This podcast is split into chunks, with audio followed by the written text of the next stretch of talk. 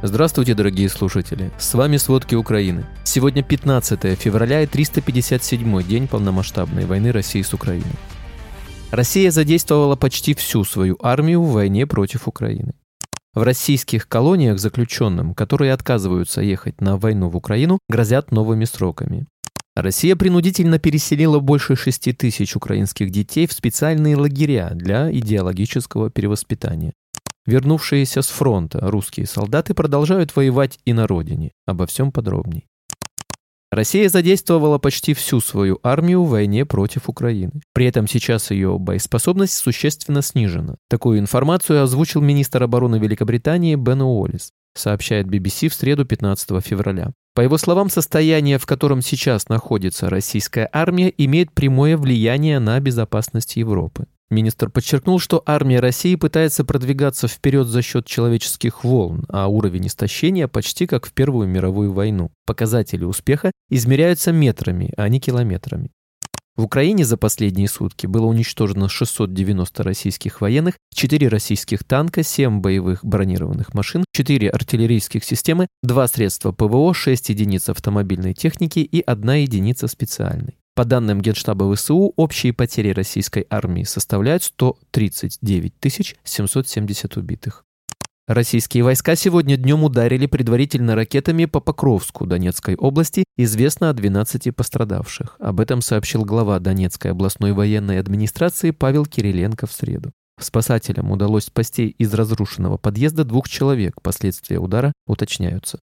За сутки украинские военные отбили атаки россиян в районе более 20 населенных пунктов. Российские войска могут вновь пойти в наступление на Харьков и Купенск, однако вооруженные силы Украины отслеживают действия россиян и готовы ответить на атаку. Об этом в интервью РБК Украина сказал спикер восточной группировки войск ВСУ Сергей Череватый. Секретарь СНБО Алексей Данилов говорил, что российские войска в рамках нового наступления могут провести атаки на северо-востоке от Харькова или на юге от Запорожья. По мнению аналитиков, россияне могут открыть новый фронт для отвлечения ВСУ от Донбасса, скорее всего в Сумской и Харьковской областях. Российские войска, несмотря на большие потери в технике и живой силе, пока не отказываются от намерений выйти на административные границы Донецкой и Луганской областей. Об этом говорится в вечерней сводке Генерального штаба ВСУ. По данным военных, за прошлые сутки силы обороны нанесли 8 ударов по районам сосредоточения личного состава и военной техники россиян. Кроме того, артиллеристы поразили район сосредоточения живой силы, а также три склада боеприпасов и две станции РЭП россиян.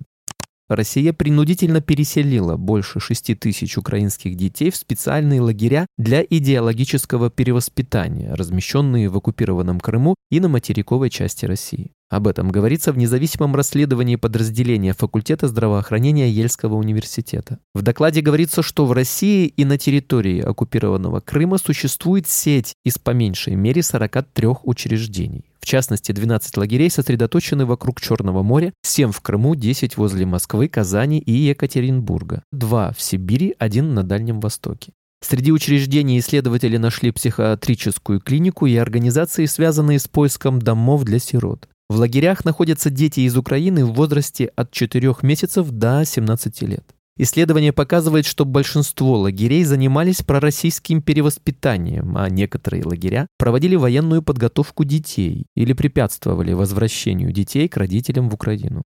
В США предоставили двум компаниям заказы на 522 миллиона долларов на производство 155 миллиметровых артиллерийских боеприпасов для Украины. Поставки новых боеприпасов планируются начать в марте этого года. Контракт финансируется инициативой Пентагона по содействию безопасности Украины. Напомним, по оценке эксперта, Украина за день войны расходует примерно 6 тысяч артиллерийских снарядов, что аналогично годовому заказу небольшого европейского государства в мирное время. Пентагон из-за войны в Украине решил увеличить производство артиллерийских снарядов как минимум в 6 раз. Правительство Греции передало вооруженным силам Украины крупную партию военной техники. Об этом говорится в заявлении, размещенном на сайте Министерства обороны страны. В пакет помощи вошли 20 единиц БМП-1, а также боеприпасы к этим боевым машинам. Министр обороны Греции Николаус Панайотопулос подчеркнул, что его страна будет и дальше поддерживать законное право украинского народа на защиту суверенитета и территориальной целостности Украины. Напомним, 14 февраля в Брюсселе состоялась очередная встреча контактной группы по обороне Украины в формате «Рамштайн». Во время заседания глава Пентагона Ллойд Остин заявил, что союзники помогут ВСУ перейти весной в контрнаступление. Власти Норвегии приняли решение передать Украине до 12 танков, включая боевые машины немецкого производства «Леопард-2». Об этом 14 февраля заявил премьер-министр страны Йонас Гарстери, сообщает сайт норвежского правительства. Пакет помощи включает поставку 8 танков «Леопард-2». Дополнительно будет предоставлено еще 4 танка специального назначения.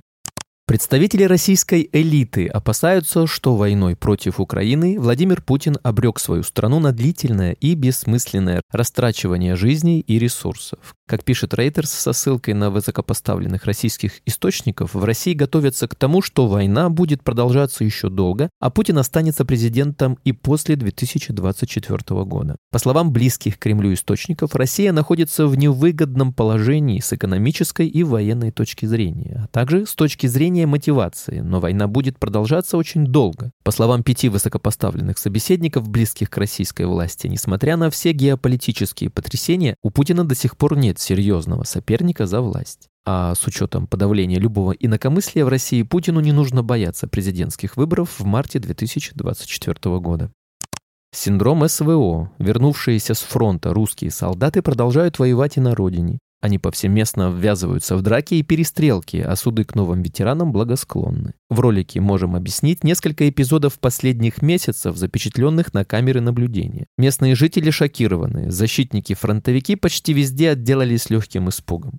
60 тысяч за нападение на росгвардейца. На днях суд Воронежа вынес очень мягкий приговор. Военный, который несколько раз ударил силовика и оскорблял его, отделался штрафом. Инцидент произошел в одном из отелей Воронежа в сентябре. Росгвардию вызвали сотрудники, так как постоялец вел себя неадекватно.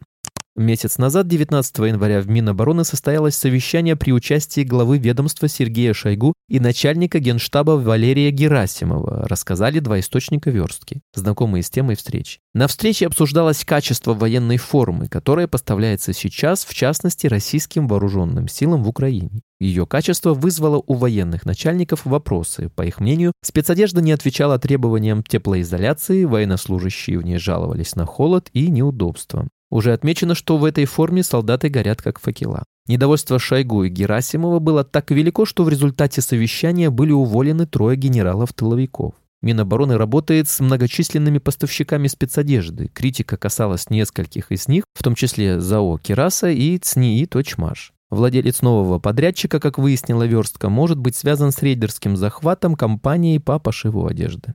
В колониях заключенным, которые отказываются ехать на войну в Украину, грозят новыми сроками. По словам юриста Яны Гельмель, силовики при вербовке заключенных угрожают им тем, что поднимут старые дела 10-20-летней давности в случае отказа осужденных ехать на войну. О таких случаях известно из колонии в Самарской и Ростовской областях, в Краснодарском крае и регионах Северного Кавказа. Гебель связывает это с тем, что по сравнению с серединой 2022 года гораздо меньше заключенных вступают в ряды ЧВК Вагнера.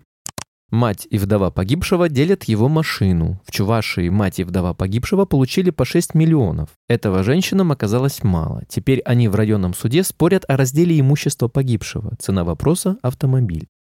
В Краснодаре повесили С-баннер с погибшим в Украине. Он оказался уголовником.